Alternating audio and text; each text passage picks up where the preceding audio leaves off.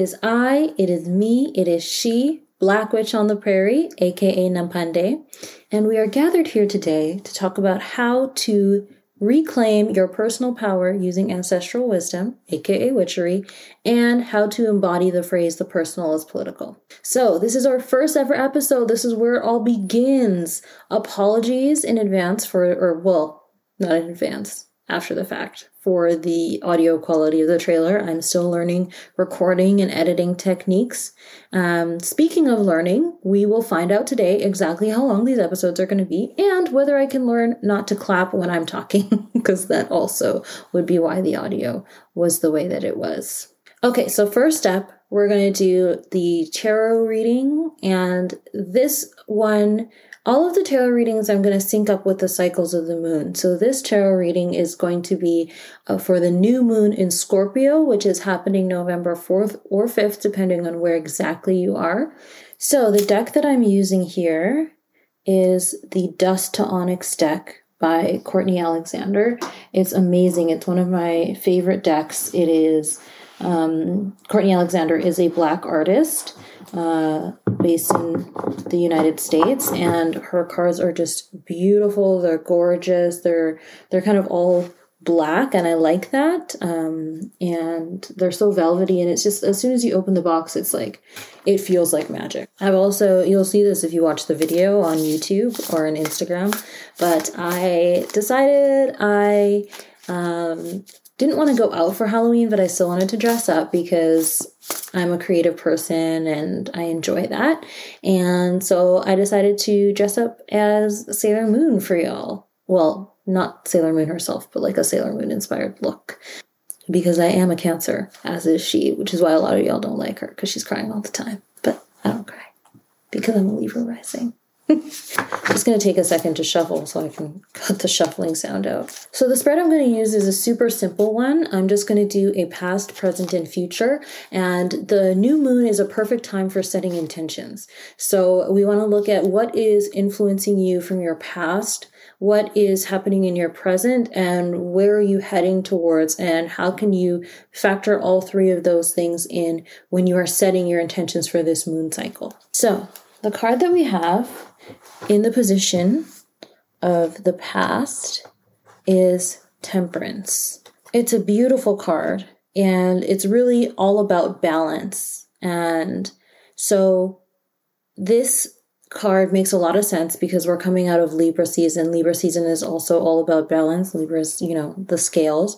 So this call this card is calling you to look at your life and look at um, either areas where there is balance or where you might be lacking balance, where you can use more balance, and how that's affected you in the past. So, and also how you can carry that into the future. So, for example, for me, I am recording this podcast um, at 6 p.m.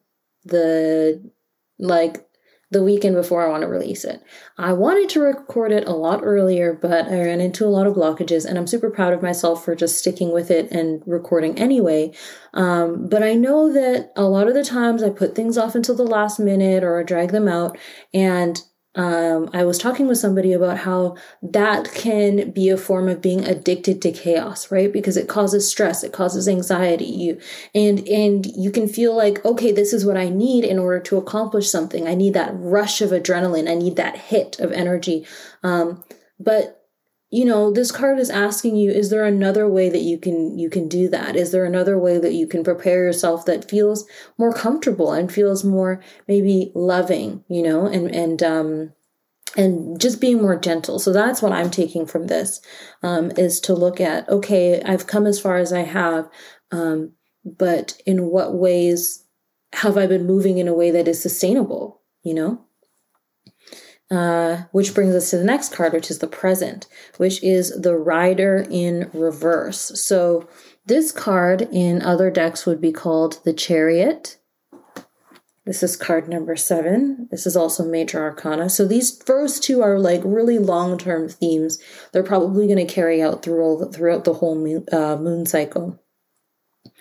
And so this card um, is about action. It's about, okay, you got your vision, you know where you want to go, and you are moving, you are rolling, you are running. I said I wasn't going to clap, I just did. I promise I'll do better. But um yeah it's about it's about taking action towards the things that you want and the goals that you have so because the card is in reverse it's it's asking you to really really reflect on what are you taking action on why and how. So this ties into the previous card because you know it was talking about um maybe uh, finding more balance in your life right? So when you look at that it's like okay if you're putting all of your energy and all in your all of your focus into your career and going going going going going are you also putting that same kind of energy into your personal life into your into your mental health into your well-being into your relationships and, you know, if you're not, it, that makes sense because we only have so much energy. So you might want to look at, well, why? Why are you so, so focused on your career? Is it because you feel like, you know, that's what defines you that's where you get love that's that's um do you feel good about yourself if you're not so focused on your career? Or are you also doing it just because you feel like that's what other people expect from you? That's what other people need from you, right? Um, so I will also say about reversed cards that um, some people feel like that's a negative thing. I don't really think of it that way. I just think of it as it's calling extra attention to whatever the issue is, whatever it is that you're looking at. So, first card, past. We were looking at balance. Um, and the second card, we're looking at action.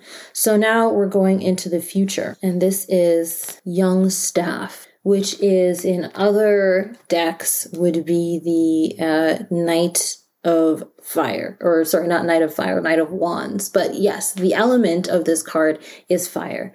And the Knights are also about taking action. So this card is about what is what is truly your passion and what is your spirit and how are you moving towards that you know? How are you standing up for what you really really um, want and care about? And it's calling you to to chase after what really lights you up. And so i think that ties into this question of again the present. What are you putting your energy into and why? You know um if you're just putting your energy into something because you feel like that's what people need want from you or expect from you or that's what you should be doing um, that energy isn't going to last forever and you might not be fully satisfied with the results of whatever you're working towards. So the young staff here is asking you to do what you want and put all of your energy towards it because it's what you want. Um, and that's that's what your future is. So I'm just looking for the book. Mm, I know where the book is. I can't access the book right now. I will go back and look at it later because uh, what I love about her descriptions of the cards, there's so much detail. And specifically with these um, court cards, they're often made like it's a combination of, of two people's faces. So I'm curious as to whose face this is. Actually, you know, I can do it. It's just going to be a little bit uh, sketchy. So, Lord have mercy. All right. So the young staff, and I will say also in general, just about the about Scorpio season is Scorpio season is a season of purification. It's about getting down to the truth, getting down to the nitty gritty, really moving past all of the illusions and just getting to the heart of things and looking at the things that are hard to look at and talking about the things that are hard to talk about and the things that are taboo. So this spread is acting asking you to be as honest as possible with yourself. We just came out of Libra season, which is all about looking cute and making sure everybody is happy. No, no more of that. This is not about what looks the best or what makes you look the best. This is about the truth. Okay. Oh, okay. So, young staff. Um, so the keywords here are warrior, adventurous, ambi- ambi- adventurous, ambition, charisma, competitive. But it can also be hasty, cavalier, volatile, sedentary, and aimless. So it's really about channeling your energy, channeling channeling your self-expression.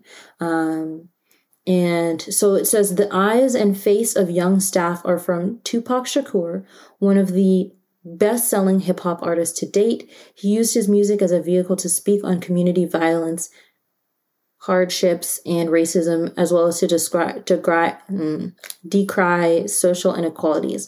Shakur's sun is in the air sign of Gemini, along with his Gemini, along with his Venus and Mercury. Okay, I'm skip. There's a lot here. Like there's literally three pages, so I'm just to try to highlight what's most important. So this placement made for a short temper, especially in the face of injustice. He was known by his peers as charismatic, opinionated, dynamic, restless, quick-tempered, and quite the promiscuous ladies' man. He lived life as if nothing could stand in his way and believed himself himself in himself immensely. Tupac prioritized unity and respect. Most of all, Tupac carried a deep passion for the black community. He demonstrated this through his love of the arts and theater as well as the poetic intensity he channeled into his music. He was dedicated to his political convictions, which he shared in interviews. So, the young staff encourages you to evaluate your development and where your life force is being directed. What did I say? Is that not what I said? I said that. um, it may be time to take a risk. If you have, without a positive result, find a way to cool your ambitions before continuing forward. Look to the quality of the flame to see what is illuminated in your life and others. Young staff is a natural leader and, if expressed constructively, can light the way for the chariot to steer into greatness. You see, the chariot or the rider was the second card that we pulled. It was the past card or the present card. Okay, I think that's that's good. So yeah, the the takeaway from this reading is really to look at where you're going, why you're going there, and if you're going there in a way that is sustainable. Okay, okay, okay. So, the first segment that we're going to get into now that we finished the tarot reading is called Black Joy Matters. This is the segment where I express gratitude for that which brings me black joy. So today I am going to be talking about a few podcasts, and there's going to be a lot of podcasts that I talk about at different points for this segment. But today I just really wanted to talk about the podcast that got me to where I am today, which is podcasting. So, the first podcast that I want to express gratitude for is Soul Unexpected by Adeline Bird. So, Adeline is actually one of my mentors and uh, someone who made it not only who not only gave me like a, a you know, I don't know, a verbal push to start podcasting, but also financially supported this podcast. And I I don't really remember how I started listening to her podcast. I think I moved back here and I found out about her and I was like, oh, let me check out this podcast. And I downloaded Spreaker, which is like this random app at the time, just to listen to her podcast. And yeah, it was just really amazing listening to the podcast. It was really inspiring to know that there was somebody out here doing big creative things that I wanted to do who was also from Winnipeg. Um, because I think when I left Winnipeg uh, after high school, I felt like, you know, nothing can be done here.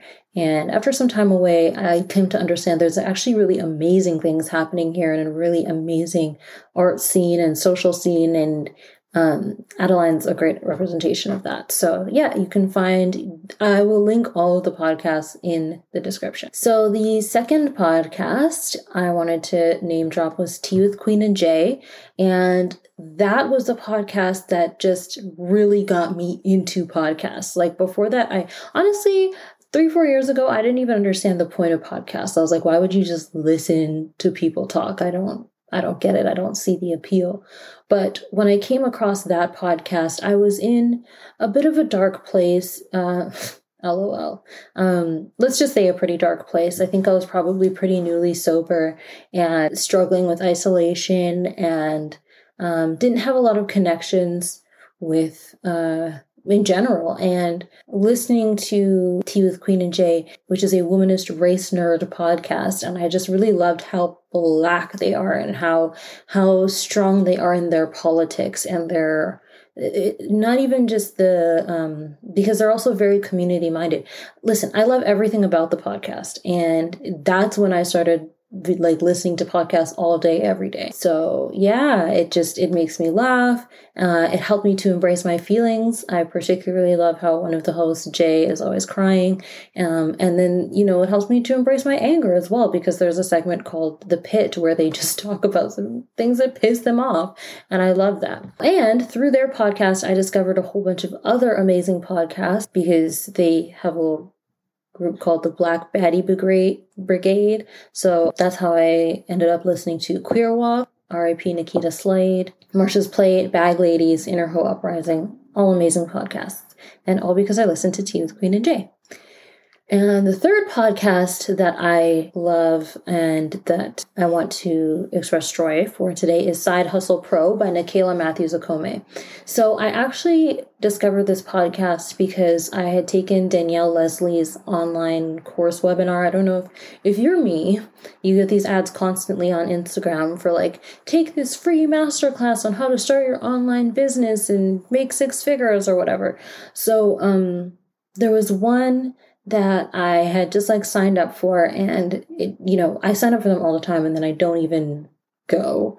And I just end up on these newsletters and I literally had to clear out 10,000 emails and unsubscribe from a whole bunch of newsletters the other day because it had gotten out of control. But this was this was back in the day. This was the beginning of that. So I went to uh, this webinar and um, Danielle was actually there live, which surprised me. And she was a black woman. So I was like, okay. And everything she was saying made a lot of sense. And so she had these like testimonials of people who took her course and set up their own courses and were successful. So I was like, you know what? Let me check these out. So I looked up Side Hustle Pro through that and was like, oh, wow, this is legit. This is actually somebody who has a, uh, had a side hustle for many years, which was the podcast that then actually became, um, became their full time jobs. So I was like, this is so cool. So I started listening to it, and she basically every week interviews Black women entrepreneurs, which I find so helpful and so affirming.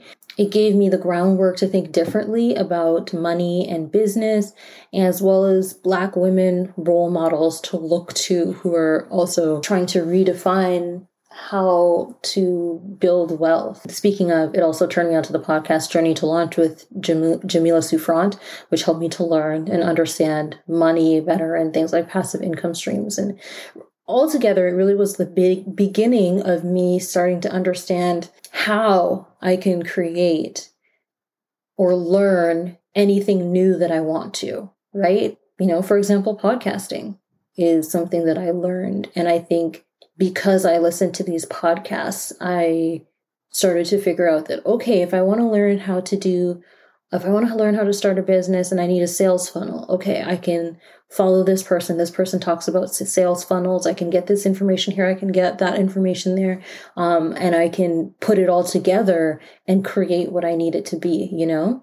So that's super amazing. Okay, last podcast, Say Your Mind by Kelechi Okafor. I started listening to this podcast in June 2020, and it was so needed because at that time I was just so overwhelmed with emotion and full beyond the brim of rage and frustration with so called allies or people who wanted to really talk the talk but had no interest in walking the walk. And I just had so much pain. And um, listening to Kelechi's podcast because she's very big on Black women embracing our anger. It was so soothing to me and it was very empowering.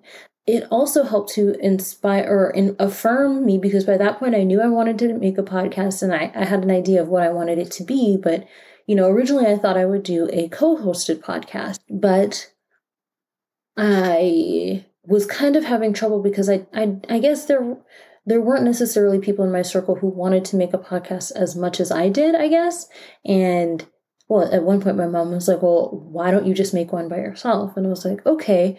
But I didn't have most of the podcasts I was listening to were interview podcasts or co-hosted podcasts. I didn't I I didn't know that I could do it myself, you know?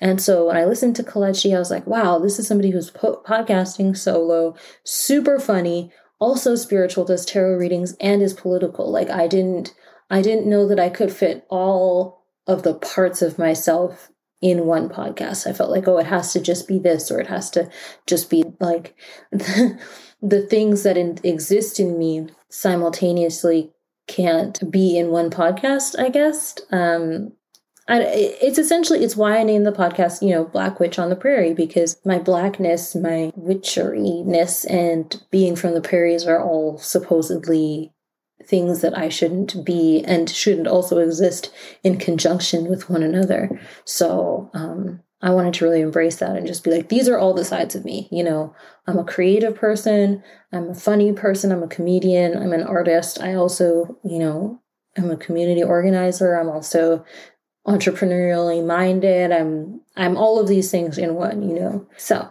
that's Black Joy Matters. Second segment, Black Girl Magic. So this will be the segment where I talk about all things witchery. So I'm going to approach it differently every time. We're going to see, again, we're figuring things out. This is the first one. This is the first day, right? So I will this time I'm going to be talking about a particular herb and you know I might talk about crystals, I might talk about tarot decks, I might talk about essential oils, astrology, human design, ayurveda, we'll see where we go. But today I am going to be talking about my favorite herb. And some of you are thinking that I'm going to be saying weed and you're wrong as hell for that because I am sober. But anyway, we'll talk about that more extensively another time.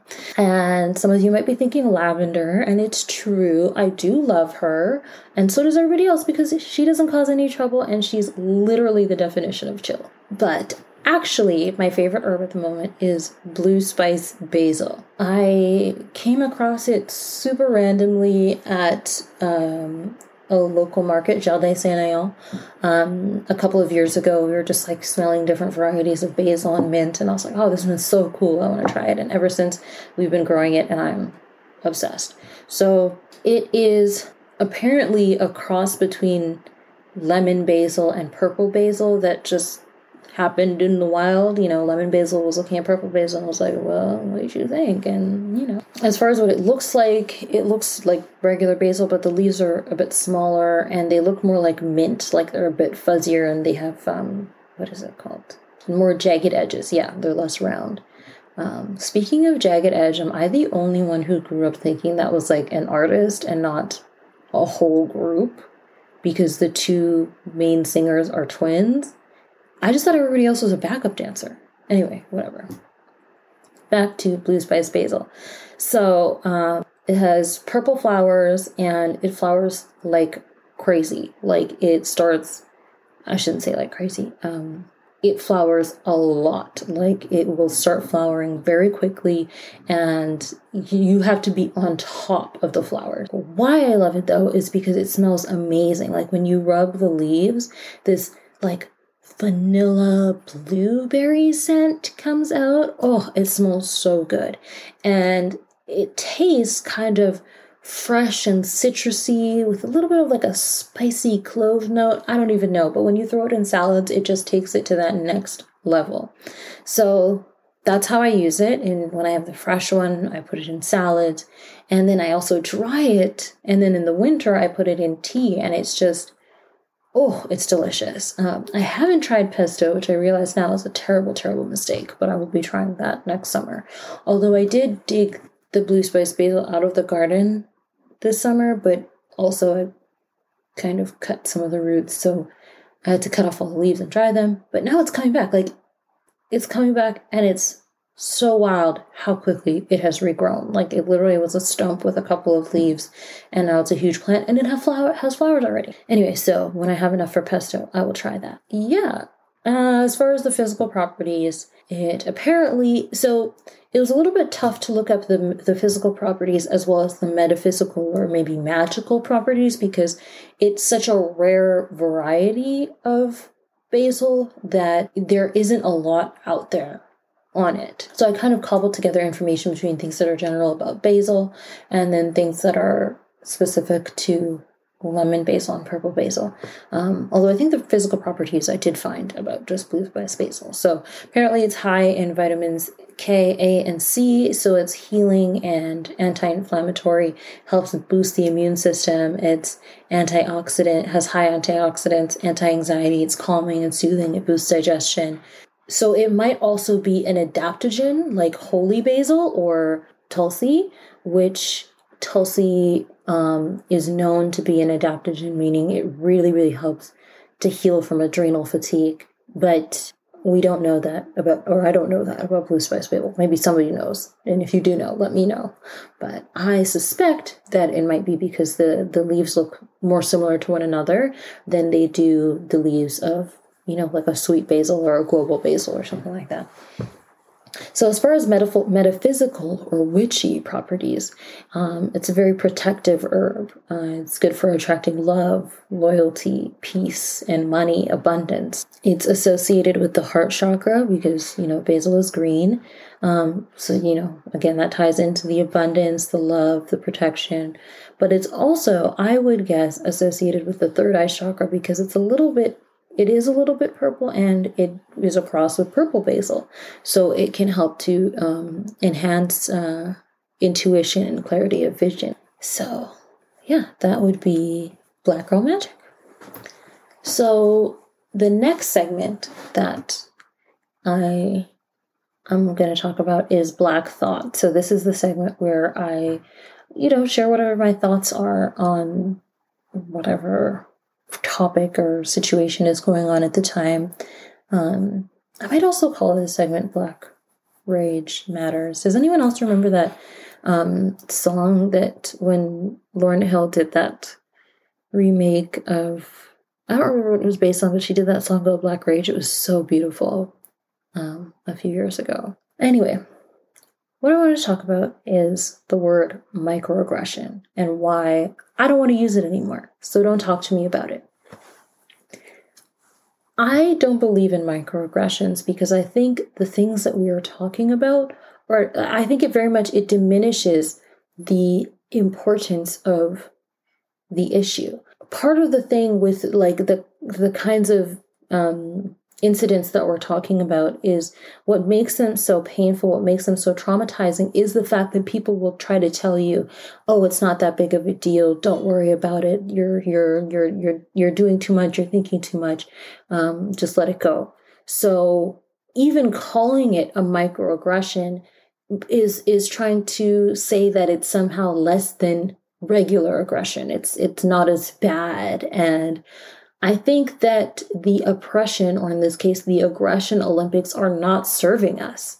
Because if you ask me where I'm from and refuse to accept when I say Winnipeg, that is not something that is just small. It is an act of aggression. is It is, it is you completely rejecting what I am telling you about who I am and like you're telling me that what I know to be true is not true. And that's rude, okay? It's completely invalidating. And I think especially because of how how often these aggressions occur um, and how much they compound, I think a more useful way to talk about it is actually racial abuse, um, especially when we're talking about places where you don't have a choice but to be. So if you're at work or if you're a child and you're at school, these little comments about your hair or your family and all, like all of the things, right? It it it just adds up and it leads to feeling like you're not worthy as a person, feeling like you're not that important, that you're not uh, that you're less than, right? Um, and the same way that, okay, well, I'll take a second to explain this because not everyone might be familiar with this term. But I have read a lot about complex PTSD. So the basic differentiation is that PTSD is, you know, you have one singular traumatic event, like you uh, were in a car accident or you were whatever, like one thing happens and then uh, that affects your life thereafter, right? But complex PTSD um, involves repeated trauma over time. And so you see complex PTSD a lot more with people who are victims of some sort of childhood abuse or survivors, sorry, of some sort of childhood abuse.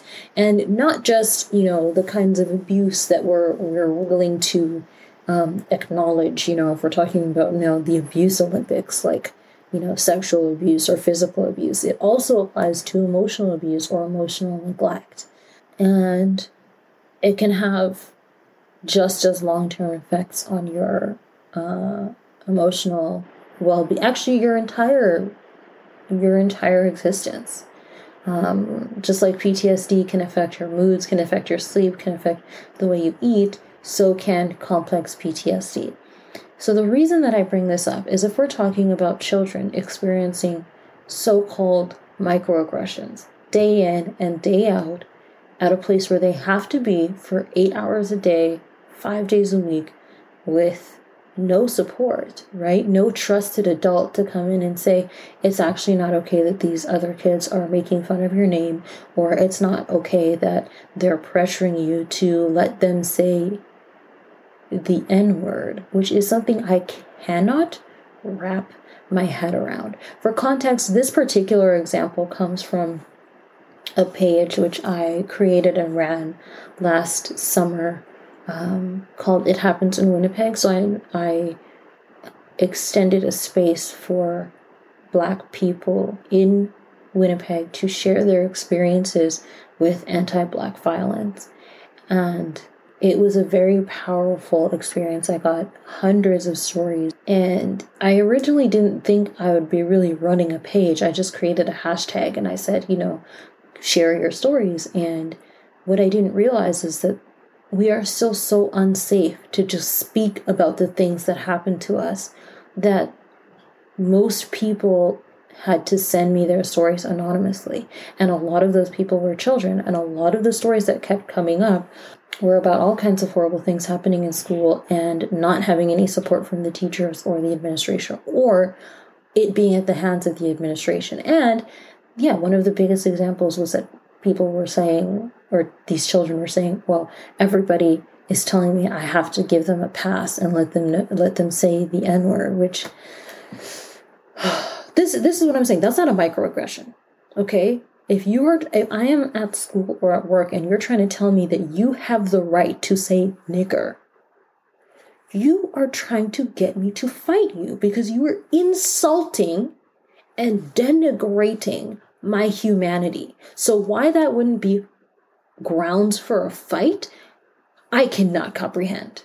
Okay? Like, even just talking about it right now, like my heart rate is going up. Like, I feel like I am being triggered. My, my fight or flight response, flight, fight, flight, freeze, fawn response is being triggered. So, all of this to say that I don't believe in the word microaggressions.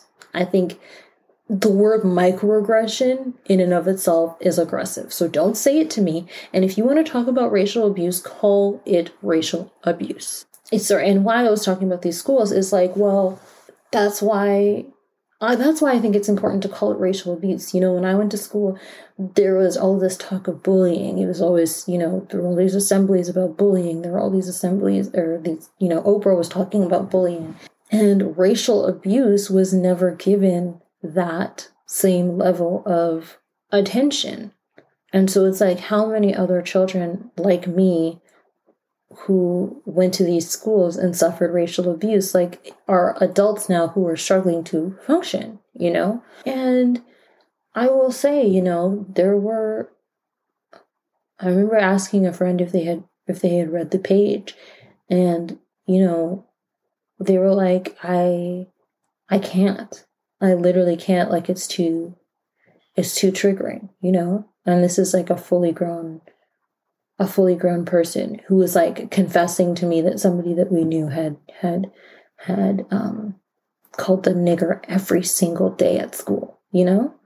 And it's like we need space for that and we need terms that actually reflect that truth. So that term is not going to be microaggression. Okay?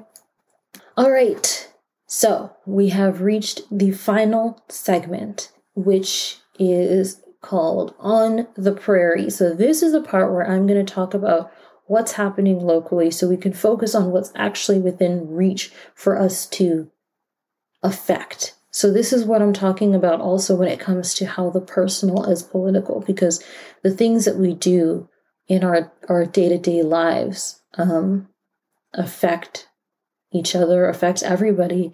And that is where we have the most power to change things. You know, you don't have to run for office.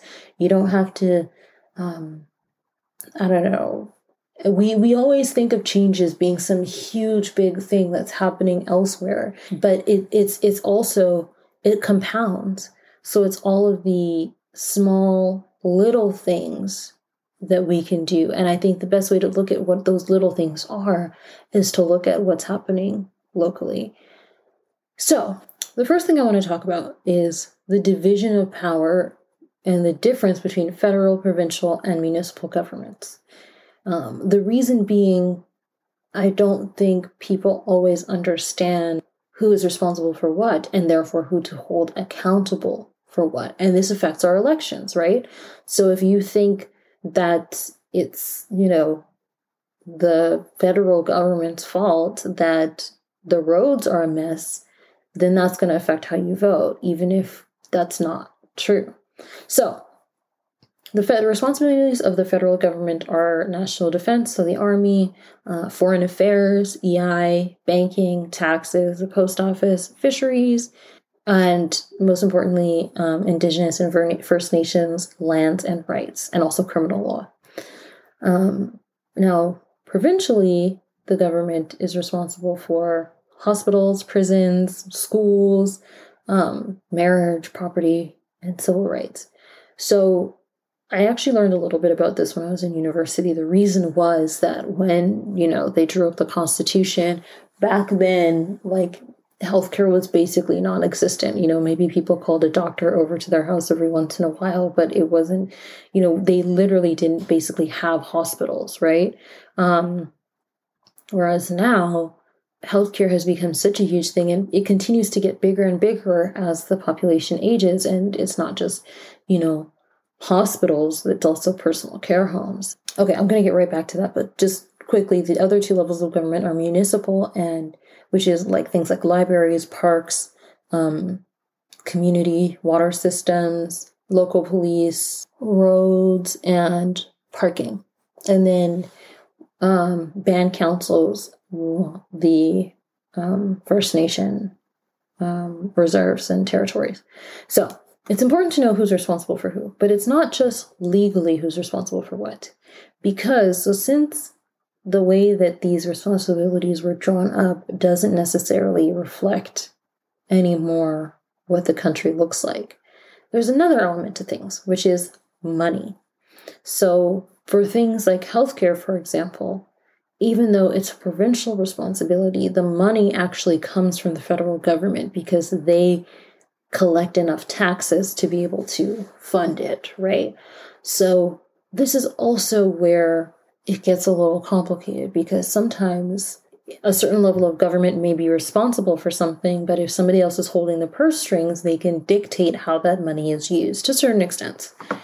So that's important to keep in mind. And then the last part to talk about here is the party system, um, which I'm going to come right out and say I do not believe in. I do not believe that the party system is democratic. I actually think it's very anti democratic because what ends up happening is that from what I've seen, when people get elected to office, instead of representing their constituency, they represent the interests of their party. And the interest of their party is to secure and hold on to power. So if you have or an MP in one um, riding and the MP in the riding right next to it, they could be in different parties and they might be voting on a bill that actually their interest, the interests of their um, constituents are aligned, but they're going to vote differently because they don't vote according to what their constituents want. They vote according to what their party wants. So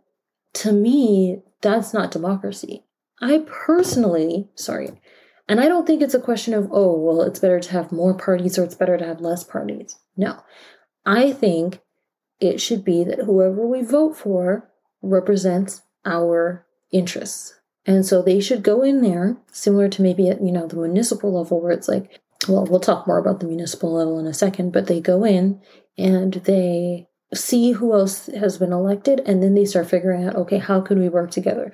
Who has the same interests as me? How can we figure, figure further those interests? The the other reason i say this is because if you're not from one of those major parties you will have a very difficult time getting elected and you can't really hold any power.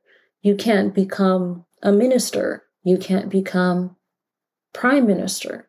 So, how do we get real radical change? I think it's a real detriment to our our system because we don't get we're not going to have people coming in who even people coming in with the best of intentions are not necessarily going to be able to make a lot of change because of the system, because of the structure around it. So that's what I feel like needs to change. The other reason being that, like, a lot of the times these parties are two sides of the same coin. They will oppose something while somebody else is in government, and then when they go in, they either, you know, further the same thing or they don't undo it. Like it's it's uh it's very disheartening and uh disingenuous. And I think it's part of the reason why we don't have a lot of belief in politics. But but this is the point, right? Is if we're even going to try to start holding people accountable, we need to know how. So that's why I wanted to talk about the different levels. And just quickly about the municipal level, there are no parties at the municipal level, but there is a lot of bullying and harassment, which is also an issue. I will include a link to an article about that in the show notes. Um, but yeah, it's interesting because a lot of positions run uncontested. I think in the article was like something like 40% of positions run uncontested. So it becomes a very small clique of people who are controlling everything. And if you don't believe what they believe, they will physically, sexually harass you and run you out. And that's also a problem because if we look at who gets to live where and how, a lot of that is municipal. And so we need to make sure that the people in those positions are able to do their jobs. Okay, so now we get to the real, real so, this episode is the first of a three part series called Water is Wet. Why? Because it's Scorpio season, and we are talking about water. Specifically, I wanted to talk about this because Manitoba is known as, you know, the land of 10,000 lakes or something like that. We've got a lot of lakes. Uh, it's in the thousands, the exact number.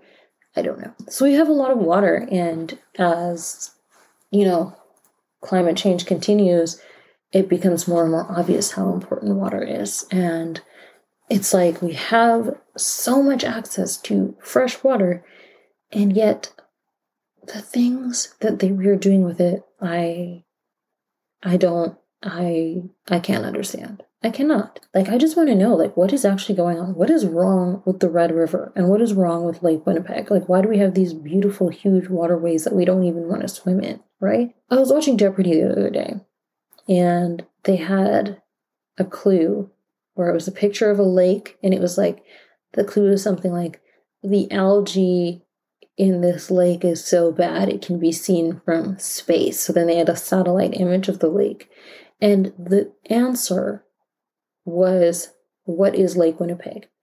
That is embarrassing okay? This can't be the kind of thing that we make the news for Every time we're on international news, it's because the mayor kicked a child in the face, or we're colder than the surface of Mars, or our lake is so full of algae you can see it from space. We need to do better, okay? It's embarrassing and it's disgusting. Like, I went to the beach last summer and we ended up at Lake Winnipeg, or not, well, yeah, Lake Winnipeg. We ended up at Winnipeg Beach by accident because we missed a turn and we get in the water and we're swimming and there's literally a floating dead fish like, ew.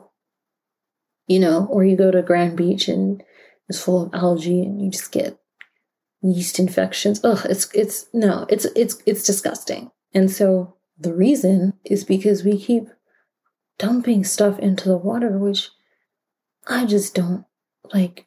What what is the what is the, you know to quote Cardi B, what is the reason? Okay, why does it make sense to dump raw sewage into the river? I can link to another article uh, about how residents of the Assiniboine River were upset about how much raw sewage was being dumped into the water, which, yeah, literally, it's like I don't want to flush my toilet and that stuff ends up in the river. That's gross. Literally, like it's as simple as, you know, you don't shit where you eat. So why would we shit into it. Especially, you know, going back to what I was talking about on the trailer about how Western countries think they're so civilized because they can build roads allegedly. And it's like, well, what kind of civilized people dumps shit in water? Where do they do that? Ugh, I can't.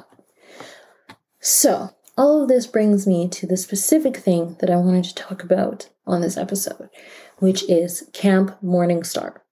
So, I learned about this by watching a short film, which is part of a series called The Lake Winnipeg Project by director Kevin Settee. Uh, you can watch it on the NFB website, it'll be linked. So it talks about the community of Hollow Water First Nation um, and some water protectors who built a sacred fire to protect the land and the relationship that they have to um, the water and the land there. Um, and they're trying to, they're opposing a silica mine that it, Canada Premium Sands wants to build. It's just, it's a really great film, and especially because it shows the legacy of destruction from a previous silica mine, which operated from 1929 to ni- the 1980s on Black Island. And when you see these videos, it's like the water is blood red. I'd recommend you watch the video.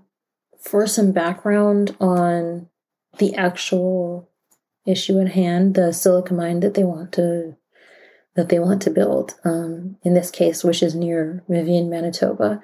So basically, they found this superfine silica sand um, that can be used for a lot of technological things like microchips. Um, originally, they wanted to use it for the oil and gas industry, um, now there's been a bit of a slump, and I think they're also just rebranding. So they said they want to use it for solar panels, which is just it's not even it's not even real. I'll link another um, an interview with some of the members of Camp Morningstar talking about um, how their own scientists have shown that they don't have the technology to do what they're claiming to want to do. So, yeah, allegedly they want to use it for solar panels. So there are just issues upon issues upon issues with this mine. Um, for reference, for anybody who doesn't know where it is, it's like southeast Manitoba, so towards the Ontario border. Um, so a lot of it is that they haven't followed the duty to consult um, protocols, which is for people who don't know, Section 35 of our Constitution as a country says that they have to they have a duty to consult First Nation on issues involving land that would impact their treaty rights. So they haven't been consulting properly. They haven't been going through the proper environmental assessment process um, or sub- submitting the proper information. So, beyond that though, if we get into the specifics, part of the problem is the they didn't even when they started wanting to do this, they didn't even know how they were going to get the silica out. They were like, we literally have to make something up. We have to come up with a new way of drilling for the silica. So, okay, let me give you the basics. So, this silica sand is under several different layers of earth and rock specifically there's a layer called the aquifer which is like basically rock that has holes in it with all the groundwater. So that groundwater is the source of drinking water for like all of southeastern manitoba. So in order to get through this what they basically want to do is just poke a bunch of little holes just a bunch of little holes and suck up the sand. Um, which if you've ever poked a bunch of holes in something, you know that eventually it kind of like it it ruins the um your your stuff is gonna fall, right? If it's a cake and you bump, uh, poke a bunch of holes in it, like it's gonna sag, it's gonna sink into it. Um, not generally what we want to happen to land that we live on. Also, in terms of the fact that there is water underneath there, it means that all of these different layers, some of which are will have poisonous chemical reactions if they mix with the other layers. So basically, it's going to end up poisoning the water, right? It has the potential to do that. Um, even if they do it right, which, okay, we'll get back to that. But like, the sand comes up with water. So they pull up all the sand and water. It's like 85% water, I think. And then it they have to like filter the sand out. So they need more water. And it's something like 150,000 liters a day. And they had to add chemicals to filter that water, which can break down and become toxic. They need somewhere to dump the water, which you know, it is looking like they might end up dumping it in the Brokenhead River, which would destroy the fish in that river. And it also filters directly into Lake Winnipeg. So our embarrassing, disgusting lake will be even more embarrassing and disgusting. Um, and possibly blood red. During the transportation of this water and sand mixture, it could leak. And it will likely be crossing the Winnipeg Aqueduct, which is what brings our drinking water here to the city of Winnipeg from Shoal Lake. So even a tiny leak could be super disastrous because it's the the chemicals at that point would be super poisonous. So it's like there's just so many so many potential areas of disaster. And that's that's if everything goes right. However, a couple of years ago, they did their exploratory phase. So they're like, let's just try this out. Let's poke some holes and see what happens. And when they finished poking their holes, they just left. They just left. They kind of sort of sealed some of the holes, but some of them are still open and exposed two years later, which oh, just leads to a whole bunch of other, but like those holes, which are literally open at this moment, can also cause um, contamination of groundwater. So I don't know. It's feeling very Erin Brockovich to me. It's it's feeling very Chernobyl to me, where it's like um, everything here is saying this is a terrible idea, and yet we're just gonna wait until we kill hundreds of thousands of people. Is that the plan? So what can we do about this? Specifically, let's start with Camp Morningstar because I think that it's always important to follow the lead of Indigenous peoples and the water protectors who have been here for hundreds of thousands of years and knew better than to dump shit in the water. So, to support the work at Camp Morningstar, you can do- uh, donate financially so that link will be in the description. And you can also request pre- virtual presentations. So on Zoom, you can have them come talk to your school, your uh, organization, um, anything like that. And, you know, they do require donations because it is a, a volunteer organization. But that's another really great way to help spread the word and help mobilize people this is a provincially approved project, so um, unless it needs the go ahead of the provincial Ministry of Conservation and Climate, so you can reach out to them um, directly. You can also sign, there's a link to a change.org petition. Yeah, and as always, if you come up with another way to get involved, let me know. I the reason that I'm sharing these these stories and talking about these issues is not because I'm I know everything, you know. Um, so I also encourage you to do your own research and let this be a jumping off point. Let this be something that just piques your interest and find whatever way that you think is best to get involved. Cause uh yeah, I would really like if 20 years from now I wasn't in some documentary about how the water got poisoned and we used to have all this amazing stuff and now it's all gone. Okay, so that's that. All right, so lastly, I just want to give some shout outs. I want to shout out again my mentor, Adeline Bird, and also Camera Khan, who also supported this podcast, helped to mentor me.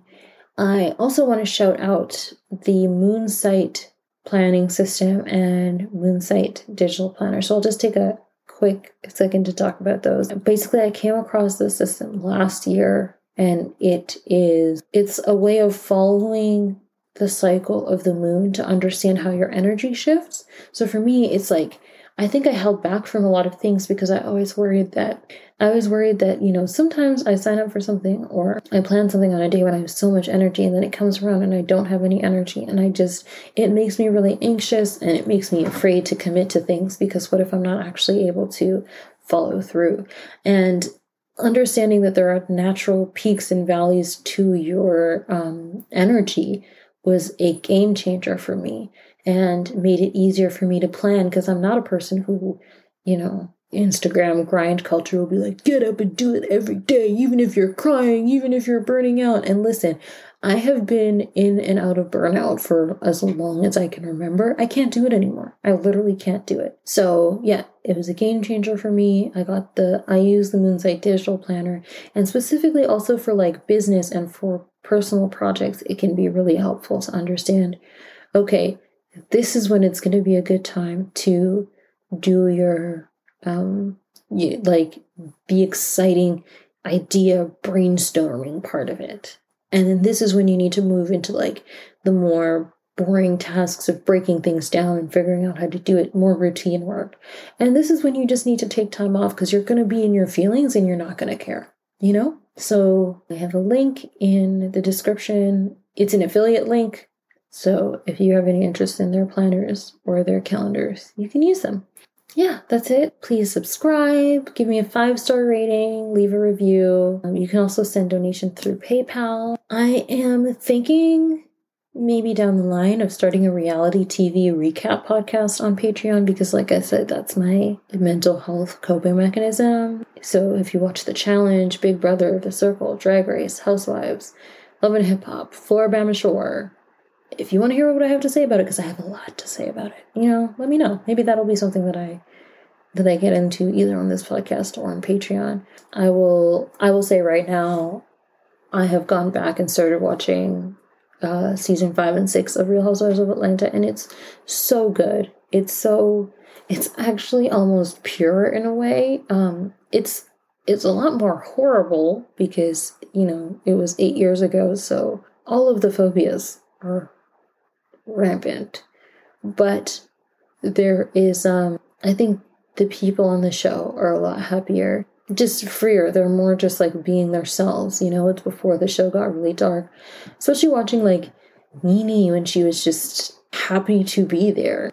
It's a good time. All right. So that's it. Follow me on socials um, at it's Nampande. So its dot n a m p a n d e or Black Witch on the Prairie. Everywhere but Twitter, where apparently that's too many characters. So I had to go with the handle Black Prairie Witch, which is B L K P R A I R I E W I T C H. Okay. Thank you I love you. I will talk to you soon. Bye.